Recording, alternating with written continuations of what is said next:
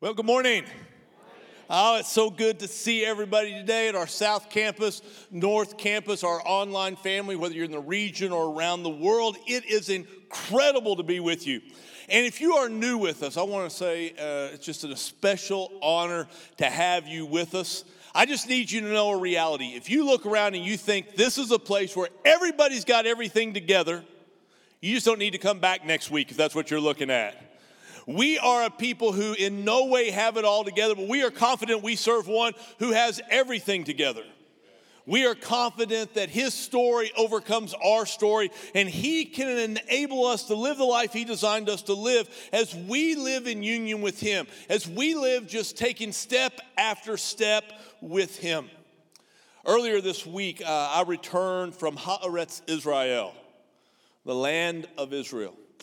We as a church, our leadership is convinced that there is a move of God coming to the world that is tied to the promised salvation of the Jewish people. I don't have time to unpack it for you. You might just want to read Romans nine, ten, and eleven this week. It lays it out in great clarity, and you'll see what I'm talking about. But we have several ministry partners in Israel who are spending their lives seeing um, Jewish people have the best opportunity possible to have their eyes open to the reality of Jesus. And I'm going to be honest with you.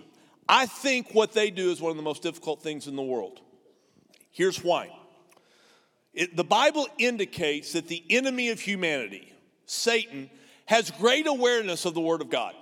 When Jesus was tempted in the wilderness, the enemy started quoting Scripture at Jesus, misquoting, taking it out of context, but he quoted at Jesus. So he's aware of the promises. He is aware of what God has promised, that there are greater riches coming to the world that are tied to the salvation of Jewish men and women. So the enemy labors with special diligence, with a special force against those who are battling to see Israel saved. And so my wife and I, along with one of our spiritual fathers here, a guy named Don Finto, he's a mere ninety-two years of age now.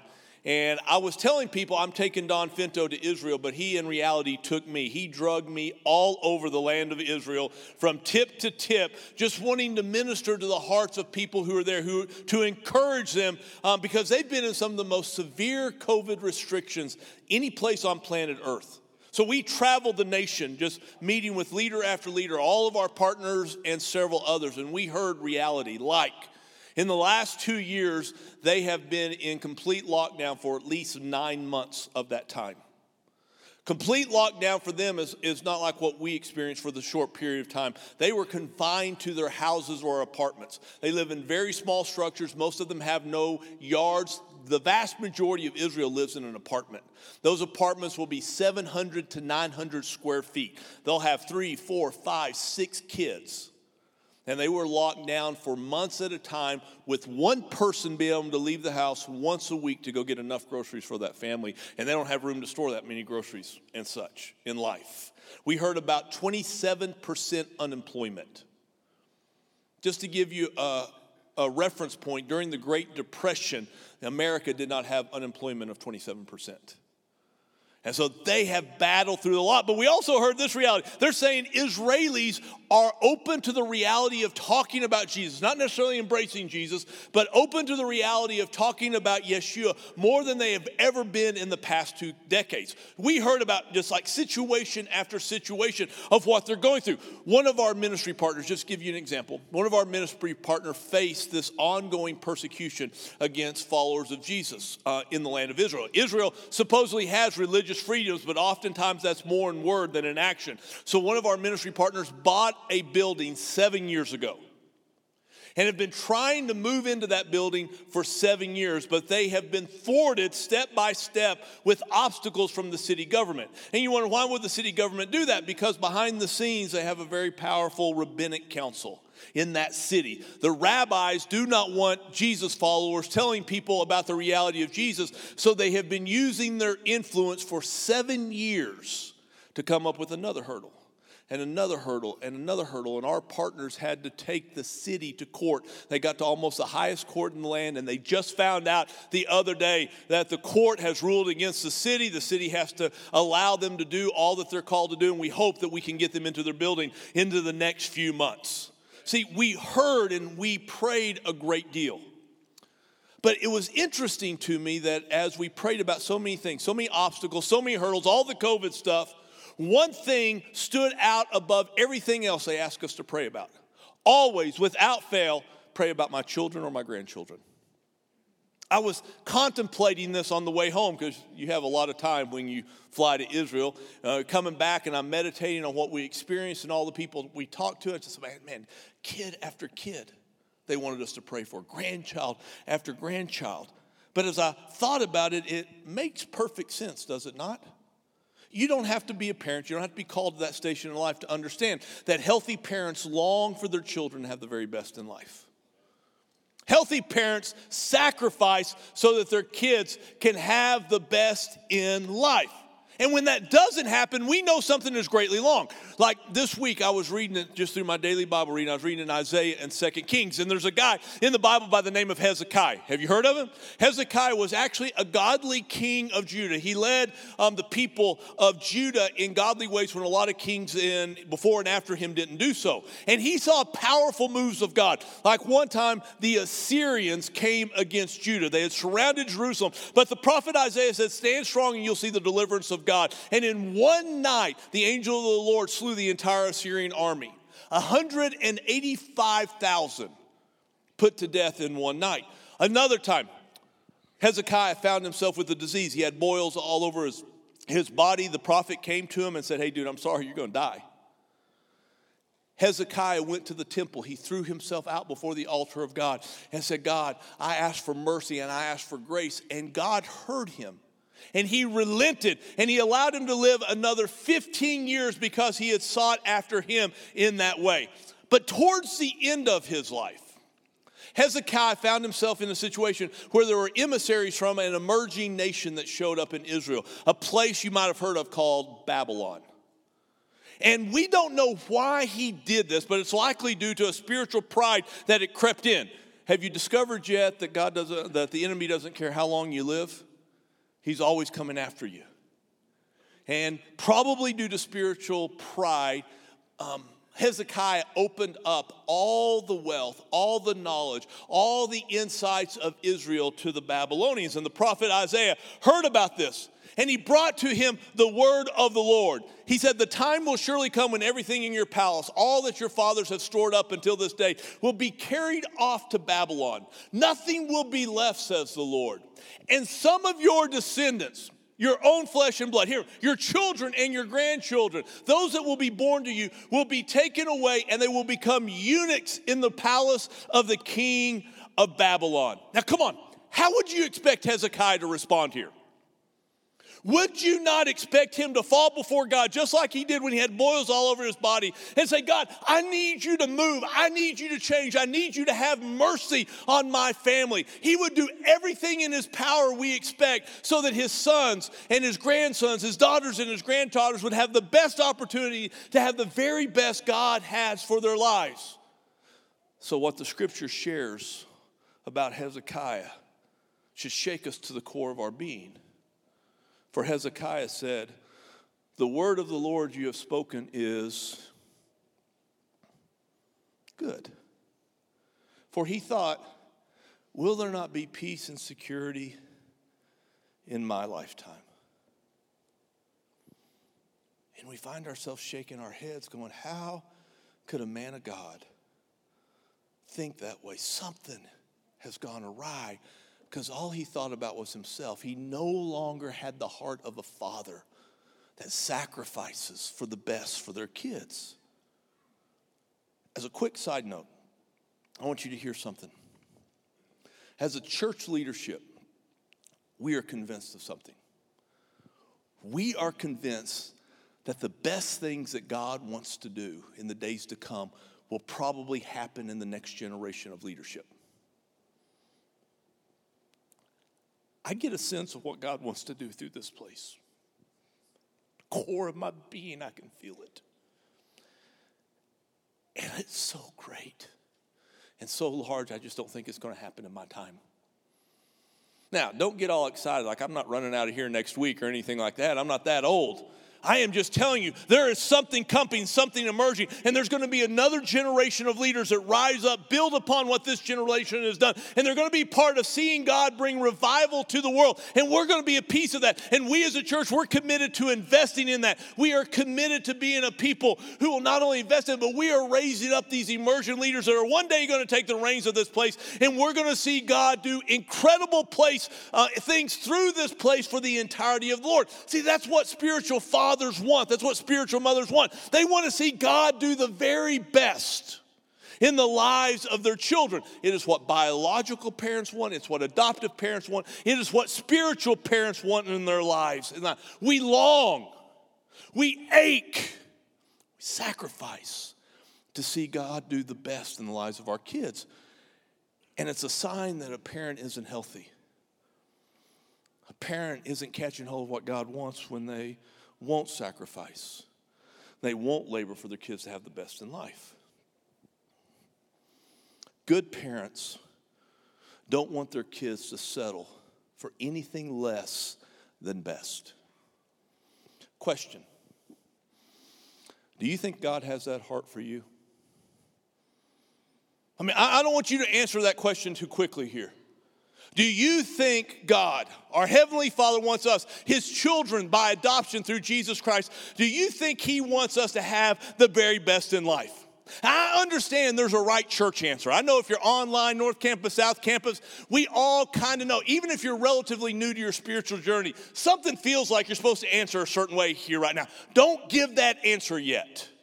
Let's not do the quick church answer this morning. Let's go a little deeper. Let's go to the core of our being. Do I believe, really believe, that my Heavenly Father longs, aches, desires for me to have the very best? Before you answer, don't forget about the nature of our world right now. Maybe you've heard of a country called Ukraine. And you know about Russia. And historically, we have heard about despots who would invade another nation just to take control of them, but we have not experienced that in our lifetime. And now we're seeing it. We have spent the past two years with all the struggles of a pandemic, and nobody knows whether it's over with or not, right? It just depends on what news site you're reading, who's uh, prognosticating about things, whether this thing is all over. But we do know this. We probably before the pandemic had this thought that science can take care of us, that technology and advancement and all this stuff, whatever humanity faces, it's pretty much going to be take care of it. That illusion's gone. We know that with even the advancements of modernity, life is still hard and life is still difficult. People have died too early. We have prayed prayers, not been answered the way we wanted them to be answered. Things haven't gone exactly like we want all the time. Come on, can we get that honest in church? When things are going great, you know what I'm saying? When your prayers are being answered the way you want, you're getting the job promotion you want, your kids are saying yes, sir, and yes, ma'am, and they're doing everything they're supposed to be doing. When things are going like you want to go, most of the time, it's easy to say, whoo! God wants me to have the best. But what about when it's not? What about when life is hard? What about when your prayer didn't get answered the way you wanted to get answered?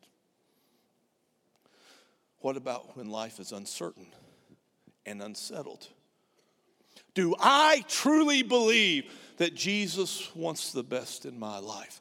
Listen to me. I am confident it is one of the most important questions we can answer on an ongoing basis in our faith journey. I'm pretty close to being convinced it is the most important question we can ask on an ongoing basis, because I, from what I can see in Scripture, God designed us to pursue that which we think will bring the best in life. I get this idea when I go back to the beginning of humanity. I see Adam and Eve. They're in a place called what? The Garden of Eden. We use that imagery today as a place of perfection. Listen to me. It wasn't just an image. It was a re- real place. They lived in perfection. No difficulties, no struggles, no uncertainty. The world Adam and Eve lived in was nothing like the world we face today. They didn't have twenty-four hour news cycles. They didn't have Fox News and A B C News and C N N and all these news sources out there because there was nothing to report on. There was no negative. There was no struggles. There were no problems. And in perfect circumstances, the enemy comes to Eve and Adam, and he tempts them. And he said, did God really tell you you couldn't eat of that one tree? That tree in the middle of the garden, that tree of the knowledge of good and evil. And Eve is the one that responded and said, yep, God said you must not eat from the tree that's in the middle of the garden, and you must not even touch it or you're going to die. You're not going to die, said the serpent to the woman, for God knows that when you eat of it, your eyes are going to be opened, and you're going to be like God, knowing both good and evil. Now look at that. He is saying, in other words, God's holding out on you. You think he wants what's best for you. He only wants what's best for him. He doesn't want what's best for you. And that question, does God really, truly want what's best for me in my life? That question was what brought sin into the world. That question is still the source of every temptation you face today. Every temptation is, will I do what God wants or will I do this? And it really comes down to, if I do what God wants, is it going to lead to best? That temptation, do I truly believe Jesus wants the very best for my life? It's not just a question we ask. It's a question that's been asked by followers of Jesus from every generation, starting with number one. The Apostle Paul, you can see him writing about this throughout his letter. There's one letter to the church of Colossae. We call it the letter of Colossians. Paul is writing to them. It was a church that he didn't start. A spiritual son by the name of Epaphras actually was the one that probably started it. But Paul had heard about all the things that are going on in them, and he decided to write them a letter. He's writing from prison. And he begins the letter. You, you got to read the letter this week. It's only three chapters. So you can do like Romans nine, ten, and eleven, and Colossians one through three, and you'll be in great shape. You got your reading for this week, okay? He starts with a prayer. From the day we heard about your faith, we have not ceased to pray for you, asking that you may be filled with the knowledge of his will and all spiritual wisdom and understanding. Come on, how many of you want to know the will of God for your life? Put your hands up right now. We all do. How many of you struggle knowing the will of God? You don't have to put your hand up yet. We all wrestle to a level, but he says all spiritual wisdom and understanding, so that you may walk in a manner worthy of the Lord, fully pleasing to him, bearing fruit in every good work and increasing in the knowledge of God, being strengthened with how much power? All power. How many of you want all power in your life right now? Listen to what he's praying. According to his glorious might, for all endurance and patience with joy. America's got a lot of anger right now, not a lot of joy. Got a lot of division, not a lot of joy. Maybe the reason is the next, giving thanks to the Father, because maybe we lack gratitude. The Father who has qualified you to share in the inheritance of the saints in light. He has delivered us from the domain of darkness. Somebody ought to say amen to that right there. And transferred us to the kingdom of his beloved Son, in whom we have redemption, the forgiveness of sin. Now, I understand that's a real churchy sounding prayer. Some of you thinking, what in the world did he just say? You're going to have to go back and read it and think on it, dissect it and meditate on it. But I want you to think about something. God inspired the apostle to pray this prayer, not just for the church of Colossae, but for every church, every believer that would come along in the days to come, which includes you and I. Why? Why would God have Paul pray this prayer? Guys, listen to me. Every prayer in the Bible, every promise is a reflection of the heart of God for you and I.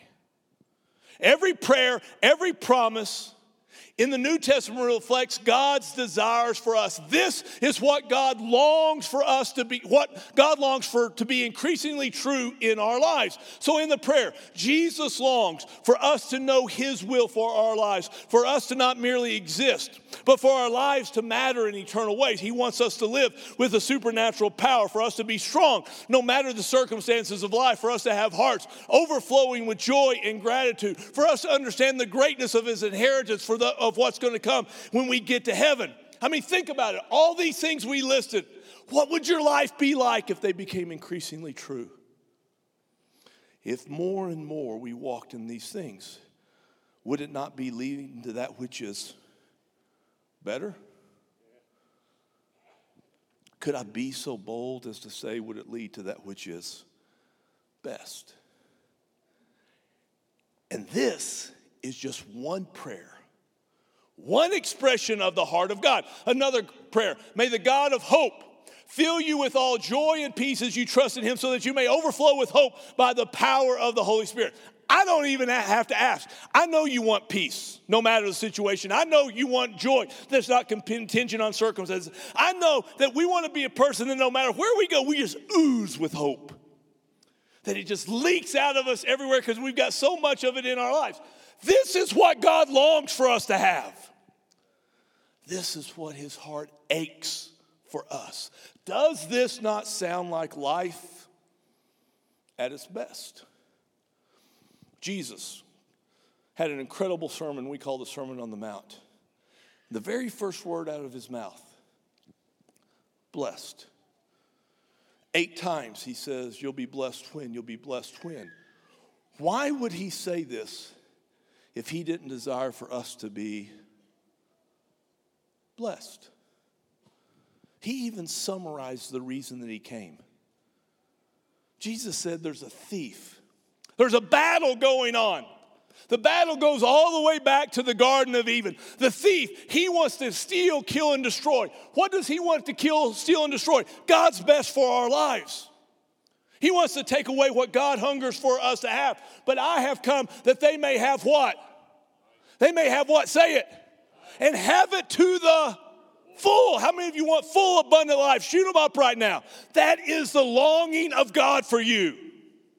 That is the heart of the Father for you and I. That is what he aches for us to have. That is why the Apostle Paul prayed the way he prayed to the church at Colossae, but he also prayed that way to the church at Ephesus. He prayed that way to the church of Galatia and Corinth as well, because it's the heart of God. But Paul didn't stop with a prayer. He also talked about how this could become reality in our lives. He prays this incredible prayer, and then he says, Jesus. Whew. Jesus. Jesus is the image of the invisible God, the firstborn among all creation. Now, just a little side note. There's an offshoot of Christianity that's among us in the West called the Jehovah's Witness. The ones that come to your doors, knocks, things like that. And they actually teach, based upon Colossians one fifteen, that Jesus was not divine. See, we believe the scripture teaches, and I believe this passage teaches, that Jesus was both God and man. He fully encompassed divinity and humanity in one person, but they will teach that because of this, that Jesus was not divine, he was only created. But they misunderstand this word firstborn. In the original language, the word firstborn is the word from which we get the word prototype. A prototype is that upon which something is based or formed. Listen to me. Jesus is the prototype of creation, the template upon which all things were created, the one for whom they were created. In a couple verses, we'll read them in just a second, Paul says that Jesus is the firstborn among the dead. Now, question, was he the first one in the Bible to be raised from the dead? No, we go back to Elisha raising people from the dead. In the New Testament, Jesus had already raised three or four people from the dead. They rose back from the dead, but listen to me, they rose up mortal. They died again. But Jesus was the firstborn. He was the prototype of those that are going to come, because one day Jesus is going to return, and those who have died are going to be raised up. There's going to be a resurrection of the dead, and we will all be changed, and we will be like Jesus, who died, but he was raised, but he was raised immortal. And he's going to change, and he's going to give us an immortality. And he is the prototype, the pattern of the rest that rest of us will follow. See, we know from the verses Jesus wasn't just man, he was also God. For by him, somebody say by him. By him all things were created, things you can see, things you cannot see. And it doesn't matter if they're lowly things that you think have no importance, or they're big things that you think are of utmost importance, because it's whether thrones or dominions or rulers or authorities, all things were created, listen to it, by him, for him. If you want to know what your life's to be about, all things were created by him and for him. He is before all things, and in him all things hold together, and he is the head of the body, the church. He is the beginning, the firstborn from the dead, that in everything he might be, see the word, preeminent. Listen carefully to me. More than you can fathom, our Heavenly Father wants us to have the very best. He said, David, how can I be convinced of that? Jesus. Jesus. The Father aches. The Father longs. The Father is shouting. I don't know if the Father shouts. I think he shouts because I shout a lot and I want to be like him, so I guess I do.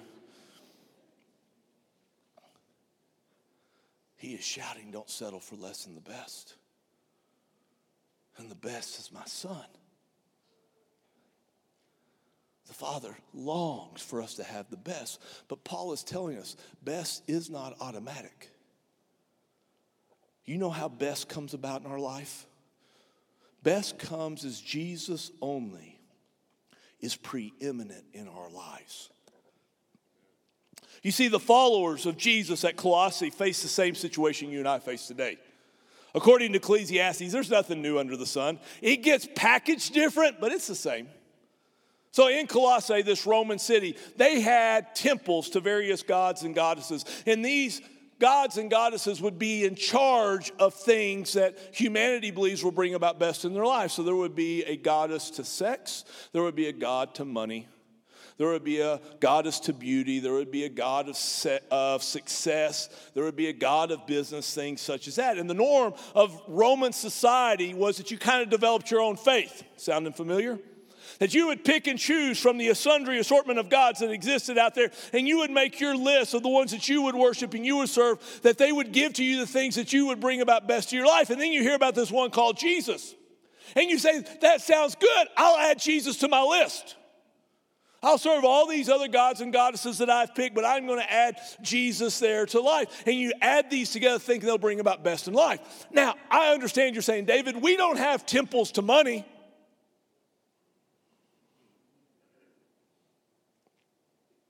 But I would challenge we serve it just the same. Ah, we don't have shrines to sex. Have you watched the media lately? The internet? Feels like it's about the same. Let's be honest. We can struggle just like those in days of old to make Jesus an add-on to the things we pursue as we attempt to have the best life possible.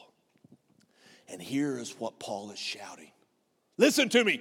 Jesus does not work as an add-on. Jesus doesn't work as an addendum. He is preeminent. He is supreme. He created all things we know, whether we can see it or we can't see it. Everything that calls itself an authority is derived from him because he alone is King of Kings and Lord of Lords. Yet, at the same time, he is one who loves in ways we cannot comprehend. And you say, how, how do I know he's one that loves? We look at the cross. We look at the grave. And we know this, he is the firstborn among the dead. And what that shouts to you and I, no parent, no grandparent has given or sacrificed as much as Jesus so their child could have the chance at having the very best in life. But listen to me, best, best comes only as Jesus is preeminent in every facet of our lives. Not an add-on, not an addendum, not a supplement.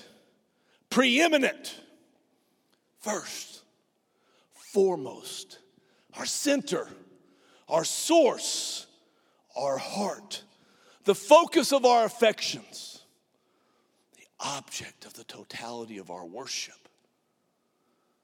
See, I'd ask you right now if you want best for your life, but we all do.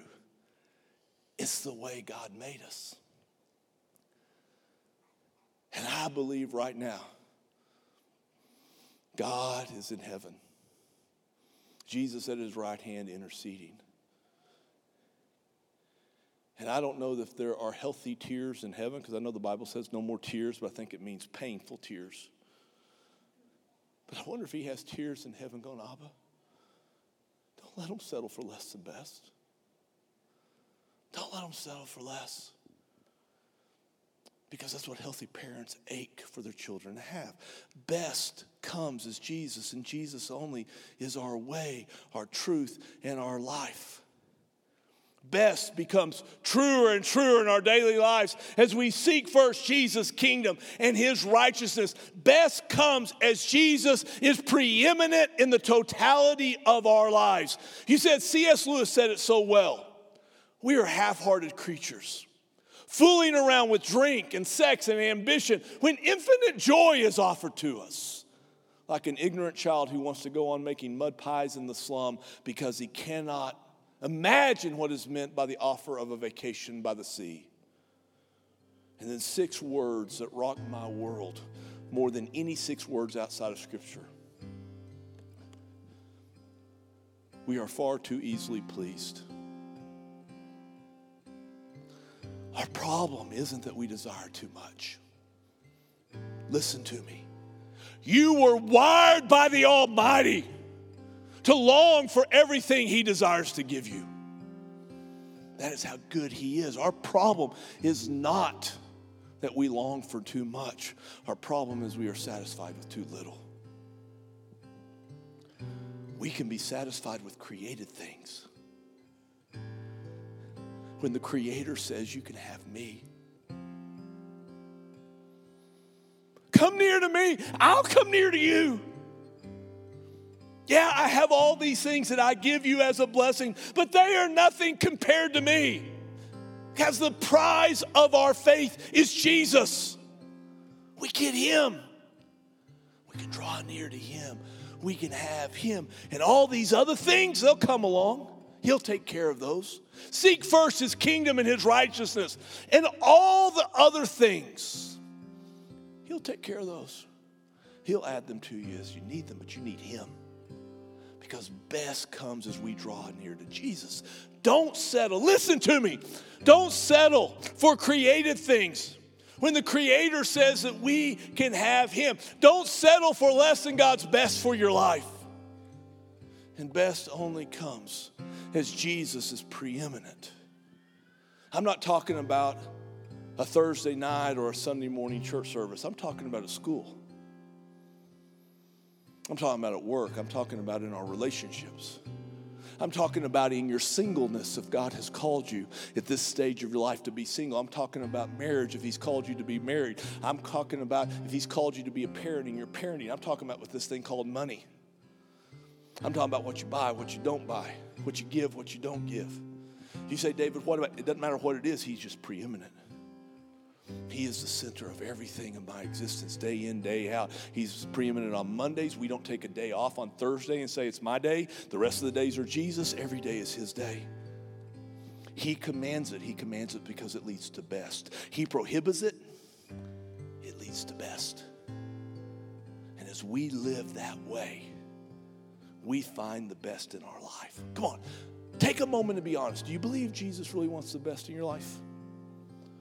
I mean, we're, we're going into the Easter season. In three weeks, we will celebrate with Christians all around the world the cross and the resurrection. It's a time that's meant to remind us of what is central, the most important thing that's ever happened until Jesus returns. And it communicates the heart of God. Is it enough in the midst of all the fallenness, all the difficulties, all the unsettledness, all the uncertainty? Is the cross enough to convince us his heart for us is not just good? He longs for us as a father to have what's best. See, I asked you earlier, do you believe that God wants you to have the very best in life? And I bet all of us pretty quickly said, well, yeah. Yeah, God wants me to have the best, sure. And it was really kind of casual. It's a church answer. But you know what the real test is? The degree to which we live with Jesus as preeminent in our lives is the degree we truly believe he wants me to have the very best in life. Actions show belief. You want to know what we really believe? Look at the way you live life. And then what we're supposed to do is sometimes we look at the way we're living life and we're not living the way we're supposed to, so we repent. We say, God, I'm not doing this. And we ask God to change the way we think so that we can live the way we're supposed to live. We ask him to change what we believe. But we can look at our actions, because you know a tree by its fruit. If this is accurate, and you can debate it at lunch, you can tweet about it, I don't care. If this is true, I'm going to say straight up, I got a lot of room for Jesus to be preeminent in my life. I still have a lot of room to grow. And I think, like most of us, I find myself in some phases moving forward. And as much as I don't want to, I find myself moving backwards in other phases. And as we move into this Easter season, here's what I'm doing. I'm saying, Jesus, would you give me a new measure of grace that you can be preeminent in everything in my life? You are the preeminent one, yet so many times I find myself just adding you on to other things. I find it in my thoughts and I find it in my actions. And there's a part of me that really, really, really believes he wants the very best. But my actions and my thoughts indicate there's a part of me that doesn't. I want this part to go away. And I want it crucified. And I want to live sharing with the world the greatness of who Jesus is. I don't want to live my life going after the very best. I don't want to settle for anything less than best. That's what I believe will bring honor to my Father, because that's what he aches for me to have. And so I'm just asking for grace for that. And maybe before we go, you want to ask for that grace as well. So how about we do this? Let's all bow our heads, close our eyes. Not because you have to do that to pray. It just helps us focus for a minute. And just ask yourself the question, am I, am I seeking for Jesus to be more preeminent in my daily life? I would have to tell you probably in the past few weeks, past few months, I'd have to say no, I wasn't seeking that. I didn't know it, but I wasn't seeking it. I confess it. I'm just asking that it change. Have you surrendered your life to Jesus Christ as your Lord and Savior? Have you become his follower? You can do so right now. And I know some of you are thinking, David, if you knew my story, I, I don't have to know your story. I know his story. And I promise you, his story is greater than your story. And his story will bring victory to your story if you'll just surrender your story to his story. You can do it right now.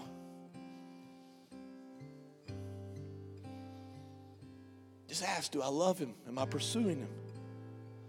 Am I seeking to obey what he says? You say, David, I, I love him, but I don't need to worry about obedience. But Jesus said, if you love me, you'll obey my commandments. The reason he said that, because his commandments lead to best. Do I trust that? Do I want my life to give him honor? None of us have arrived. We all fall short. But I'm telling you this, we can go on the journey of next steps. And that next step always is to grab hold of the hand of Jesus and say, I just want to stay in step with you. Wherever you go, I will go. Whatever you do, I will do. Whatever you say, I will listen to. I want you to be preeminent. And I'm asking for grace for Jesus to be more preeminent in my life. And maybe you, with honesty and integrity, can say the same thing as we go into this Easter season. You would just say, Jesus, I want grace for you to be more preeminent in my life. Would you give me grace? I don't want to settle for anything less than what you designed me to have. I want to worship you in that way. Would you give me grace? Would you give me power for you to be more preeminent? If you would say that with integrity, stick your hand up right now and say, Jesus, I want more grace.